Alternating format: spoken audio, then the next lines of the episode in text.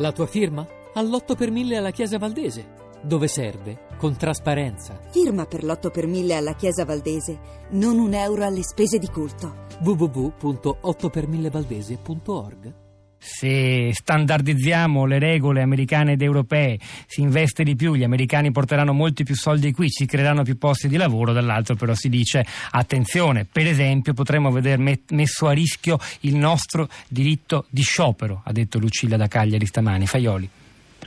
Sì, allora mi faccio dire due cose, una di metodo e una diciamo così di rinvio. Allora, eh, metodo, ehm, io appartengo a un gruppo di studiosi europei e americani che dal 2009 sta lavorando sul capitolo sociale del TTIP, cioè quali sono sostanzialmente le norme eh, che questo TTIP può contenere e che potrebbero incidere indirettamente sul eh, diritto del lavoro nazionale ed europeo e dall'altra parte c'è un gruppo di economisti che sta cercando di capire quali sono gli effetti in, in termini di incremento occupazionale che eh, il TTIP eh, può eh, determinare. Eh, tenga presente che stiamo studiando, come le ho detto, dal 2009 ad oggi abbiamo dei risultati parziali. Eh, da un punto di vista invece di contenuti faccio rinvio poi a dei saggi che già sono pubblicati e che si trovano anche online e quindi sostanzialmente eh, gli ascoltatori interessati possono approfondire eh, questi, diciamo, tramite questi saggi scientifici eh, gli aspetti di cui farò accenno. Eh, I punti delicati sono i seguenti. Il primo, per gli economisti del mio team, eh, eh, la job creation, così viene sintetizzata, eh, è, dire, oggi non è valutabile, ci sono una serie di modelli economici, ma nessuno di questi modelli riesce appieno a dire sarà, quale sarà l'incremento occupazionale che il TTIP, una volta siglato e messo posto in essere, eh, potrà determinare in Europa e negli Stati Uniti. Ci sarà però certamente un altro effetto che si viene chiamato job shifting, cioè lo spostamento di lavoro da un continente all'altro e questo job shift dipenderà da aspetti che noi giuslavoristi stiamo analizzando, cioè sostanzialmente la differenza, se vi è, eh, tra eh, tutele, eh, garanzie esistenti in Europa e tutele per i lavoratori esistenti eh, negli Stati Uniti. Bene, questa differenza è il punto più delicato della nostra analisi, perché noi stiamo cercando tramite una serie di indagini verticali su istituti giuridici, tra cui il licenziamento, per darle un'idea, la contrattazione collettiva e le flessibilità interne, di capire se i lavoratori sono più protetti in Europa o più protetti negli Stati Uniti o se ci sono delle equivalenze e dove sono queste equivalenze, sia in termini di settori industriali sia in termini di territori. Noi siamo abituati a pensare che i lavoratori siano più tutelati in Europa, è così? Sì, questo è un punto di vista che, come dire, una specie di assunzione che molti hanno, noi siamo come, scien- come studiosi stiamo cercando di comprendere se ciò è vero. Ecco, compito dello studioso è porsi criticamente di fronte a delle assumption come, e, come questa e determinare evidentemente diciamo, il metodo di analisi e poi anche dare dei risultati alla comunità scientifica ma anche a chi si è interessato. Il nostro punto è porsi proprio criticamente rispetto a questa assumption e cercare di capire se vi sono queste differenze. Avete raggiunto qualche risultato che potete rendere comprensibile anche a noi, non tecnici?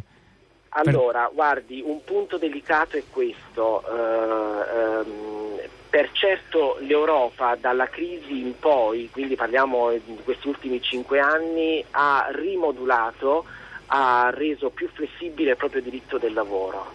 E questo effetto è una convergenza uh, verso standard che sono internazionali e uh, evidentemente diciamo, quelle tutele che fino a ieri si consideravano eh, molto elevate, molto protettive, in un certo senso in tutti i paesi d'Europa hanno avuto una lieve incidenza verso il basso, il negativo, quindi questo fa comprendere che eh, con gli Stati Uniti attualmente in molti settori e per alcuni settori c'è una, diciamo, un'equivalenza, una quasi somiglianza. Mi scusi, le faccio una domanda molto concreta. L'abolizione dell'articolo 18, il Jobs Act, la nuova configurazione del lavoro, il contratto unico a tutele crescenti, queste nuove figure che normano il lavoro in Italia costituiscono in certo senso un avvicinamento al modello americano, in realtà sono già parte di questo processo di, eh, dire, di, di, di omologazione, di conformazione a un modello unico europeo-americano?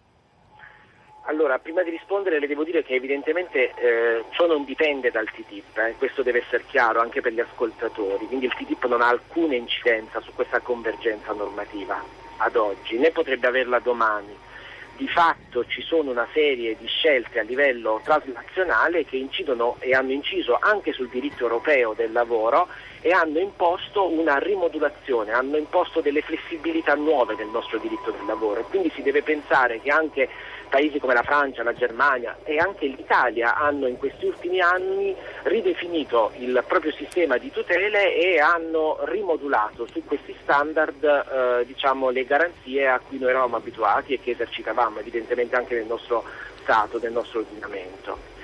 Il punto delicato, però mi faccia dire questo perché era una questione che ascoltavo nelle interviste o comunque nelle testimonianze di, delle, di questa mattina, sì. eh, e riguardava il diritto di sciopero.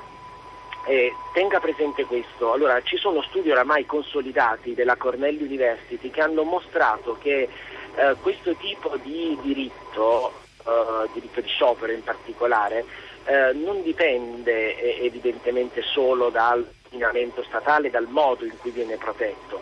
Eh, dipende anche dalle scelte che le imprese multinazionali, che le imprese che operano a livello globale eh, eh, effettuano. Quindi ad esempio abbiamo casi di europee che spostandosi negli Stati Uniti eh, pur appartenendo a una cultura giuridica di rispetto del diritto di sciopero, di sciopero eh, non eh, rispettano negli Stati Uniti per i lavoratori statunitensi eh, quel, eh, diciamo, l'esercizio legittimo di quel diritto.